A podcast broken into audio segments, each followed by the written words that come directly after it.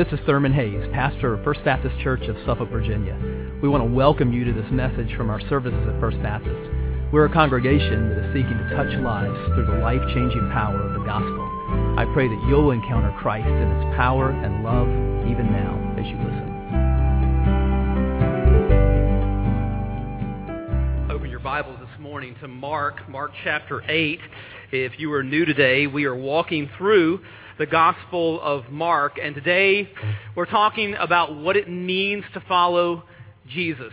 You know, our vision as a church is to glorify Christ by making disciples who make disciples in our community and around the world.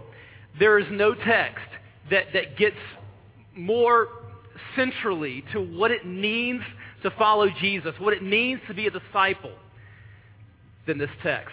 Let's look at it together. Mark 8 and beginning with verse 31. The Bible says, And he began to teach them that the Son of Man must suffer many things and be rejected by the elders and the chief priests and the scribes and be killed. And after three days rise again. And he said this plainly. And Peter took him aside and began to rebuke him.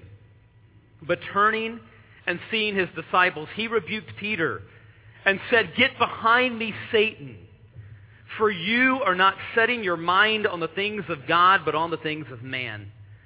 And calling the crowd to him with his disciples, he said to them, If anyone would come after me, let him deny himself and take up his cross and follow me. For whoever would save his life will lose it, but whoever loses his life for my sake and the gospel's will save it. For what does it profit a man to gain the whole world and forfeit his soul? For what can a man give in return for his soul? For whoever is ashamed of me and of my words in this adulterous and sinful generation, of him will the Son of Man also be ashamed when he comes in the glory of his Father with the holy angels. Let's pray. Father, as we come now to your word, we pray that you would give us, give us open, humble hearts to receive what you have for us today. We pray that your Holy Spirit would bring conviction to our hearts about what it means to follow you. And we ask it in Jesus' name. Amen. He is no fool who gives what he cannot keep to gain what he cannot lose. Those words come from the journal of Jim Elliot, a missionary who was martyred along with four other missionaries in a remote part of Ecuador in 1956. They were murdered by the very people that they had come to win to Christ. These killings shocked Americans. Five Americans dead in a jungle in Ecuador. Americans wondered, what is this all about? Why would five highly educated Americans turn away from their, their ability to, to pursue the American dream and move with their families to the jungle of Ecuador? Knowing the risks, knowing that this, this tribe was hostile to outsiders and had killed Westerners before. Isn't this just a, a horrible tragedy? Well, Jim Elliot's widow, Elizabeth, answered this in the introduction to her classic book, Shadow of the Almighty. Elizabeth Elliot, Jim Elliot's widow, wrote, The world called it a nightmare of tragedy. The world did not recognize the truth of the second clause of Jim Elliot's credo. He is no fool who gives what he cannot keep to gain what he cannot lose. Jim Elliot had obviously reflected very deeply on the meaning of our text today. It's a text that goes right to the heart of what Jesus was about and what it means to follow him. So, what do we see here in this text? First of all, we see some straight talk from Jesus about his mission. Look at verse 31 and the beginning of verse 32. And he began to teach them that the Son of Man must suffer many things and be rejected by the elders and the chief priests and the scribes and be killed and after three days rise again. And he said this plainly. Now, until this point, Jesus has alluded to these things in a sort of a veiled way, but now this is no longer veiled. This is explicit. And Jesus says here, first of all, that he must suffer. Now, bear in mind, this comes immediately after Peter's confession of Jesus as the Messiah, which we just looked at. And now Jesus is saying that the Messiah must suffer. Now, Jewish people in the time of Jesus were expecting the Messiah, but none of them, none of them were expecting that the Messiah was going to suffer. Now, in retrospect, maybe they should have. Uh, you know, we look at Isaiah 53 and, and a host of other texts in the Old Testament that suggests that the Messiah was going to be sort of a suffering servant. But the people of Jesus' day overlooked those texts, or they interpreted those texts in a different way because it wasn't what they wanted to hear. They were looking for a Messiah. They wanted a Messiah who was going to be about victory and glory and success and who was going to lead them to all of those things. Not a Messiah who was going to be about suffering and rejection and death. Just like today, we want to invent versions of Christianity that are about worldly success and not a cross.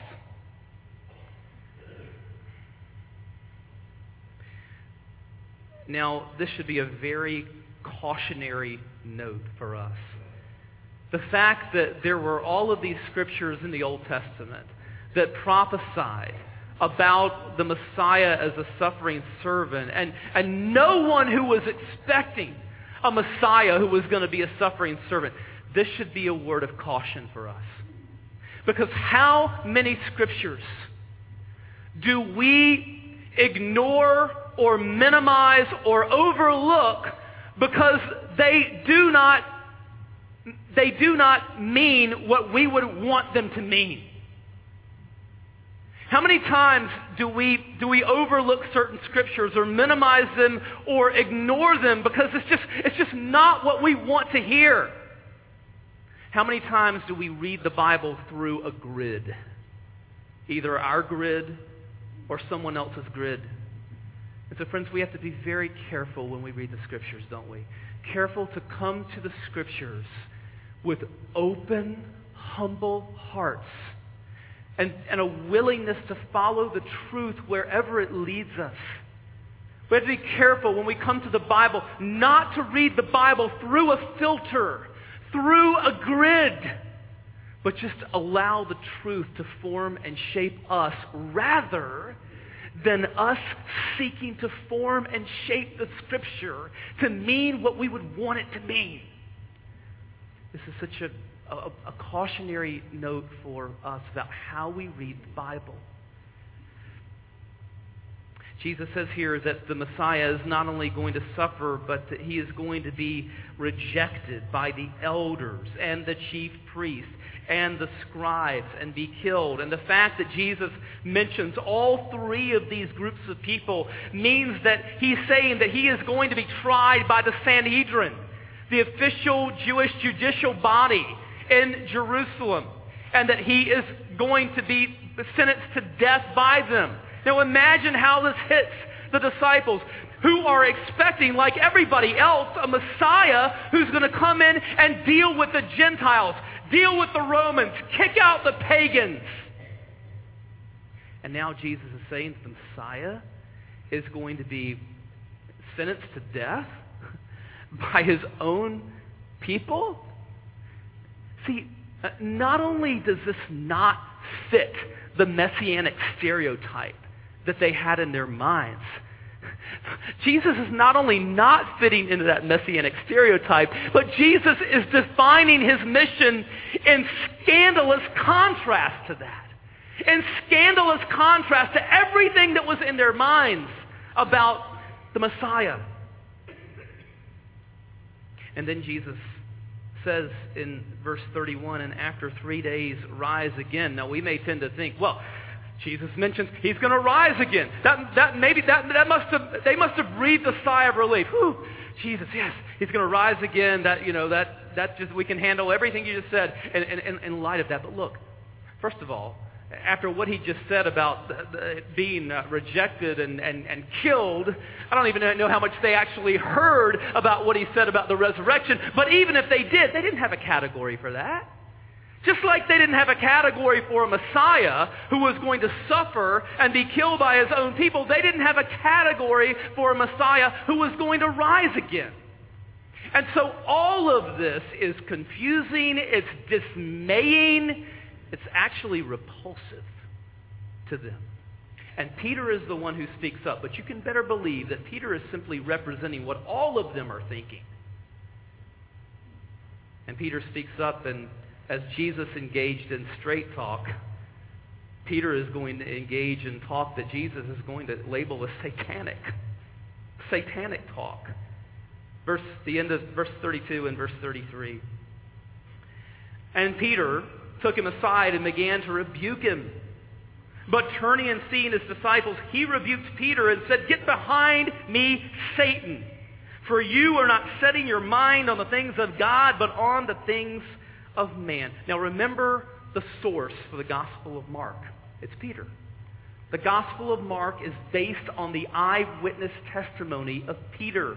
Mark was Peter's protege. And so in the Gospel of Mark, he's putting down Peter's eyewitness testimony. These are the stories, the way that Peter would tell them. And look, in, in the Gospel of Mark, Peter comes across the, the shortcomings and the flaws and the foibles and the sins of Peter are on full display, more so than in the other three Gospels. This tells us something about Peter's humility, doesn't it? When Peter would, would recount these eyewitness stories, he would, not, he would not try to minimize his own failures. He would, he would put them out there for all to hear about. Um, it just shows his humility and his, his authenticity, doesn't it? You, you can imagine Peter looking back on this saying, Can you believe I was rebuking Jesus? And not only rebuking him, but rebuking him in the strongest possible terms. The word rebuke here is the same word that, that was used, the same Greek word that was used in, in the rebuke of demons. And Jesus turns it right around and he says, No, Peter, what you are saying is coming from demons, coming from the pit of hell. Get behind me, Satan. Now, what was it about Peter's words that, that were just that were so satanic? How, how was Peter in seeking to dissuade Jesus from suffering, from death? How was Peter representing Satan's agenda?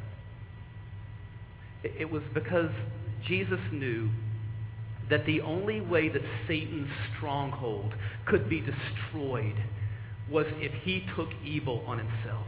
The only way that evil could be defeated, Jesus knew, would be is, is if he went to the cross and allowed evil to converge on him. Jesus knew that the only way that the curse of sin and death could be reversed would be if he went to the cross and became a curse for us. And so Peter, in seeking to dissuade him from this, is representing the agenda of Satan. C.S. Lewis in The Lion, the Witch, and the Wardrobe pictures that Jesus as Aslan, the lion who, who dies on the stone table. It's just a beautiful picture of the, of the cross. And, and Lewis, uh, Lewis says there, uh, in The Lion, the Witch, and the Wardrobe, when a willing victim who had committed no treachery was killed in a traitor's stead, the table would crack and death itself would start working backwards. And of course, Lewis here is, is seeking to, uh, to portray what is said in Galatians 3 and verse 13, where Paul says, Christ redeemed us from the curse of the law by becoming a curse for us. For it is written, Cursed is everyone who is hanged on a tree. The third thing that we see in this text is saving talk. Saving talk. Verse 34. And calling the crowd to him with his disciples, he said to them, If anyone would come after me, let him deny himself and take up his cross and follow me. It's interesting. Peter wants to kind of take Jesus aside privately and rebuke him. but Jesus, as he responds to Peter, he, he, he calls the disciples and says, I want all of you guys to hear this, what I'm about to say. And then Jesus calls to the crowd. He says, I want everyone, everyone who claims to be my follower, I want all of you to hear this.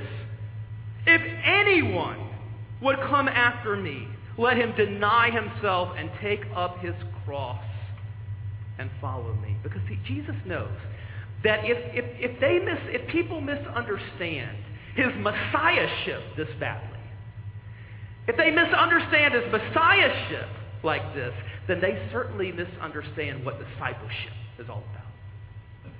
And so Jesus wants everybody who claims to be his follower to hear what he is about to say. Because he knows this.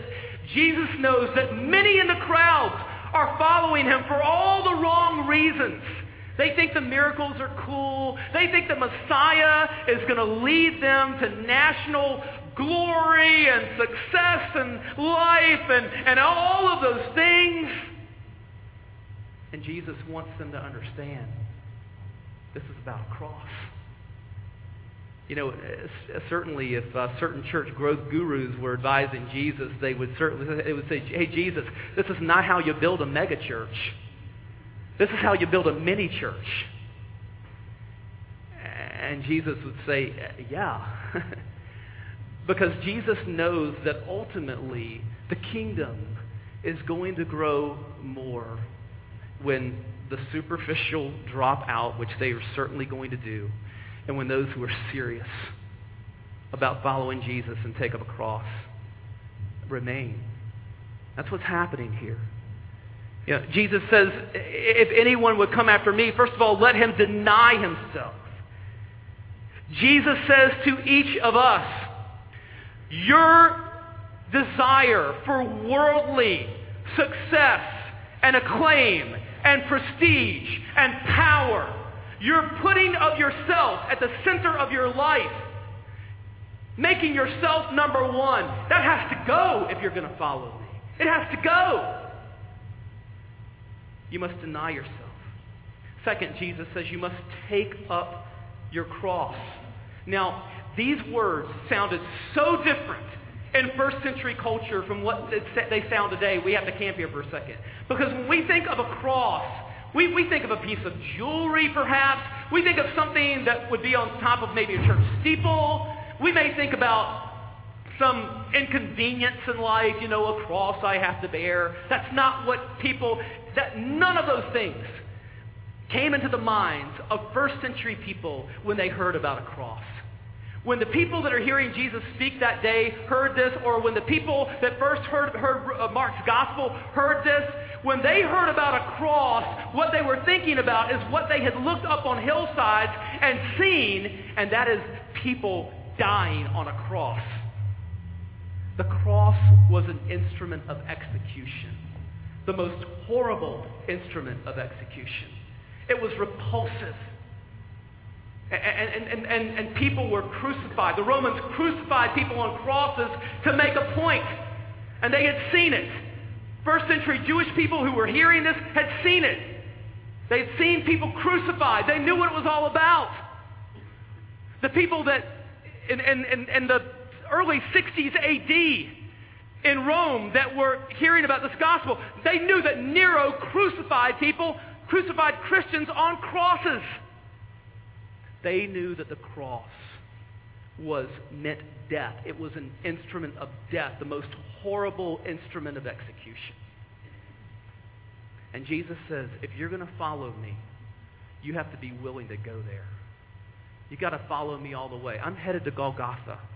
If you're truly going to be my follower, you have to be willing to follow me there. By the way, Mark was written to Christians who were, were suffering in, in Rome under Nero. Imagine how they would have felt. Imagine how Christians today, who were in, in some cases being crucified or burned alive by ISIS or whatever, um, imagine how Christians in North Africa and the Middle East, so what, what, what might they be tempted to feel in the midst of such persecution? God has forgotten me. God has abandoned me. But see, Mark wants them to understand that the fact that you are suffering like this is not a mark that God has abandoned you. The fact that you are suffering like this is a mark that you truly belong to Him, that you are identified with Him, that you are His. Because this is what it means. Jesus says, If anyone would come after me, he must deny himself, take up his cross, and follow me. Follow me. N.T. Wright says this Following Jesus is more or less what being a Christian means. And Jesus is not leading us on a pleasant afternoon hike, but on a walk into danger and risk. Or did we suppose that the kingdom of God would mean merely a few minor adjustments to our ordinary lives? Verse 35. Jesus says, For whoever would save his life will lose it, but whoever loses his life for my sake and the gospel's will save it. Now let's look at both of these counterintuitive statements. First of all, Jesus says, For whoever would save his life will lose it. In other words, if you refuse to take up the cross and make it all about you, make it all about you, you, you being at the center, and you're unwilling to suffer for the gospel, you're unwilling to truly follow Jesus, then what that means is that you're going to end up wasting your life and wasting your eternity. But whoever loses his life for my sake and the gospel's will save it. In other words, if you take up the cross and follow Jesus and let the chips fall where they may, then you will end up becoming the person that God purposed you to be, both in this life and throughout all eternity. But you must choose. There is a choice to be made, and it is not a both and choice. It is an either or choice.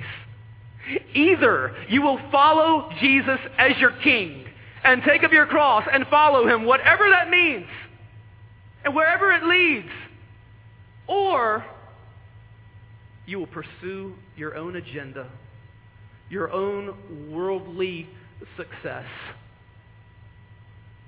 and put yourself at the center. Make yourself number one. But you can't do both. You cannot do both. This is not both and. This is either or. Now, here is why pursuing your own agenda and forsaking the cross is such a short sighted, unwise decision. Verses 36 and 37. Jesus says, For what does it profit a man to gain the whole world and forfeit his soul? For what can a man give in return for his soul? Suppose you become a smashing success in the eyes of the world. You've got it all. You have fame, money, power, prestige. I mean, you succeed as well as you, anybody can possibly succeed in the eyes of the world, and you spend eternity in hell. You know, Jesus tells a parable about someone like that. He tells a parable about a man who, who, who is this incredible success. And, and, he, and, he's, and he's blessed financially. He's, he, you know, and uh, so he gets, he's got all these blessings and everything. And he concludes, hey, what am I going to do with all these blessings? I'm going to build bigger barns. it's all about me. not going to help anybody else out. It's not for anybody else. It's not for God's glory. This is about me. I'm going to build bigger barns. And so he builds his bigger barns, and then he he sits back and he says, "Hey, I got it all figured. I got it all stored up. It's all stored up. I'm totally secure. Let's party. Let's eat, drink, and be merry." And then he keels over and dies. Jesus says, "How much? How much does it help you now?" What does it profit a man if he gains the whole world and forfeits his soul? You know, after the fall of the Berlin Wall, they found in East Germany the, the files of the Stasi. The Stasi were the East German secret police. And for years and years in this police state, the way that they operated was to get neighbor to turn against neighbor. The whole, whole system in East German society, in this police state, was that to get neighbor to betray neighbor. And so they would just pit people against one another and everybody spying on one another and so forth. And in the files of the Stasi, there was an amazing testimony that was found.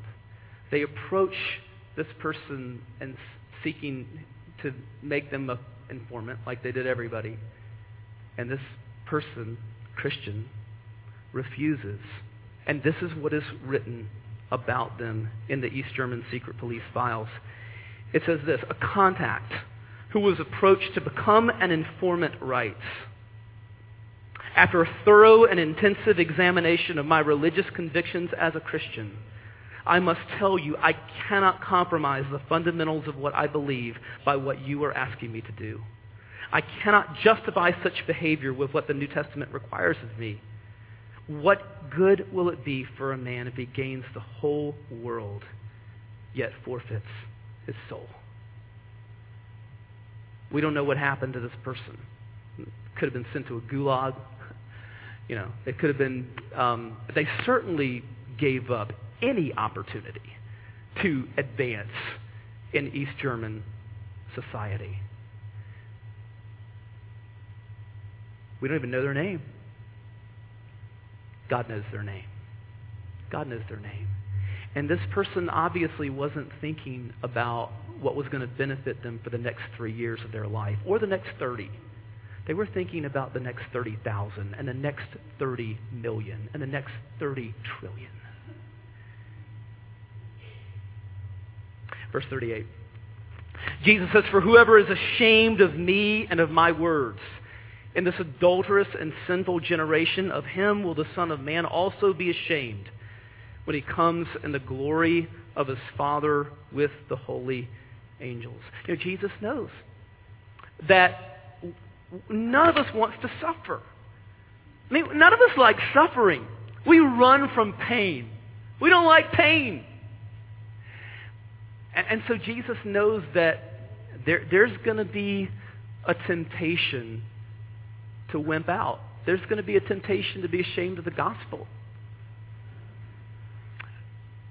Now, for first century believers and for a lot of believers today in the Middle East and North Africa and, and other parts of the world, that means there, there, there's going to be a temptation to, to, to minimize and not be open about your faith because you want to preserve your physical life.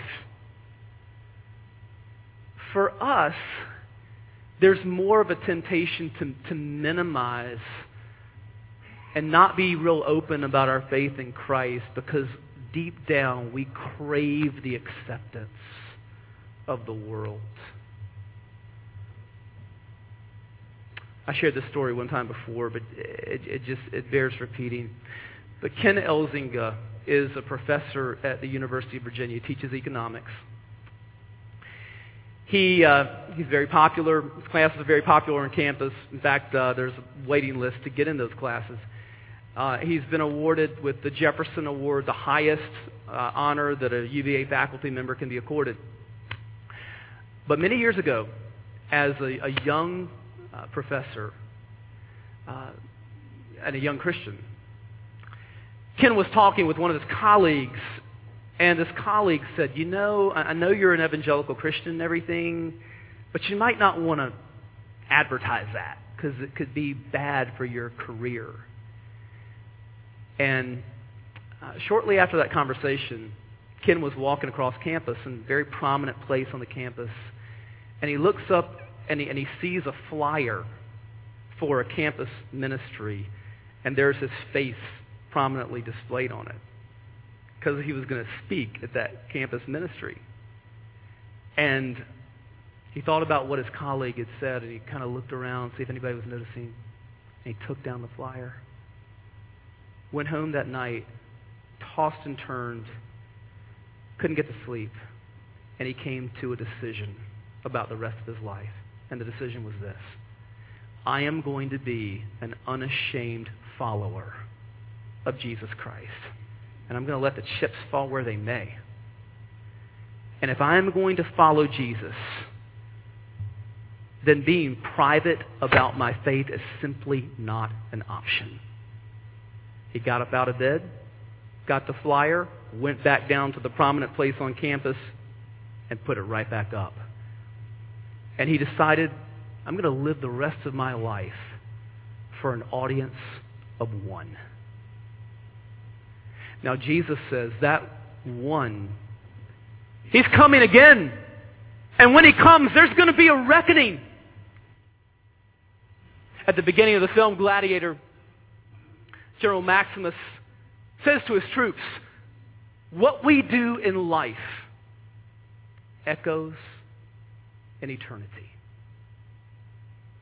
That is so true, and no more true than what we do with Jesus Christ. What we do with Christ in life will echo for all eternity. Right now, the choices we make right now count forever. Let's pray. Father, we pray that you would give us the grace to follow you unashamedly, without reserve. Whatever that means, wherever you lead, because you are the one who has loved us so much that you took our sins upon yourself and you rose victoriously from the dead. You and only you have conquered death. We pray that you would give us the grace to follow you,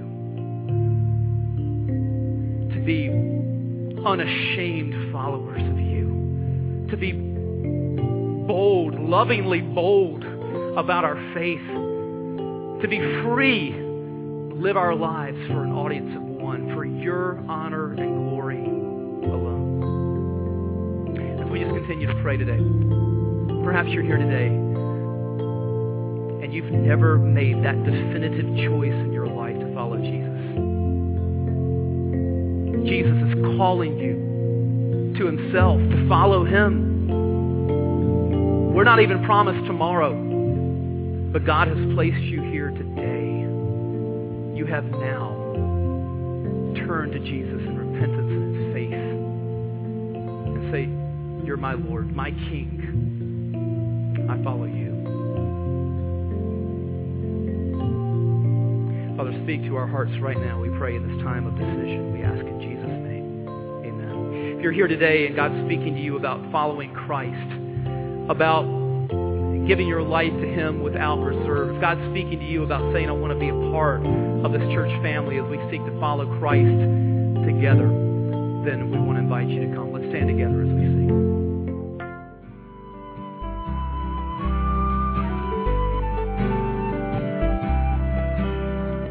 I hope you've been blessed by this message. Christ is the answer for every need, now and for all eternity. As someone once said, Jesus plus nothing equals everything, and everything minus Jesus equals nothing. Have you trusted in Jesus as your Savior? If not, why not now? His arms are open wide to receive you. It may help to pray a prayer like this Father, I know that you are holy and that I have sinned and fallen short of your glory. I know that you are a righteous God who must punish sin. But I believe that your Son Jesus took my punishment for me, died in my place, and rose from the dead so that I could have eternal life. Right now, I turn to Jesus and trust in his finished work for me. In his name I pray. Amen. You know, the Bible says this in John 1.12. To all who did receive him, who believed in his name, he gave the right to become children of God. And that means that if you've received Christ, God has adopted you as his beloved child, his very own son or daughter. Just imagine. Almighty God, the Lord of this universe, the one who possesses all authority in heaven and earth, is now your loving Father, and you are his child. You say, I love him. How can I honor God with the rest of my life? Well, when you love someone, you want to spend time with them. We get to know God through his word, through prayer, and through his people. I would encourage you to pick up a copy of the Bible and begin to read it. Begin to pour out your heart to him in prayer find a church family where the Bible is preached, where Christ is exalted, and where His love is flowing. If you're local, I want to invite you to the church I pastor, First Baptist Church of Suffolk, Virginia. I'd love to meet you and help you in your Christian journey. I would love to connect you to some other people who love the Lord and who would love you too. Come to one of our services. We worship at 8:30 and 11 on Sunday mornings. Be sure to speak to me before or after the service. Maybe you live outside our area. I'd love for you to write me. My email is pastor at fbcsuffolk.org. Tell me what God is doing in your life. If you have spiritual questions I can help you with, please let me know. We're on this journey together.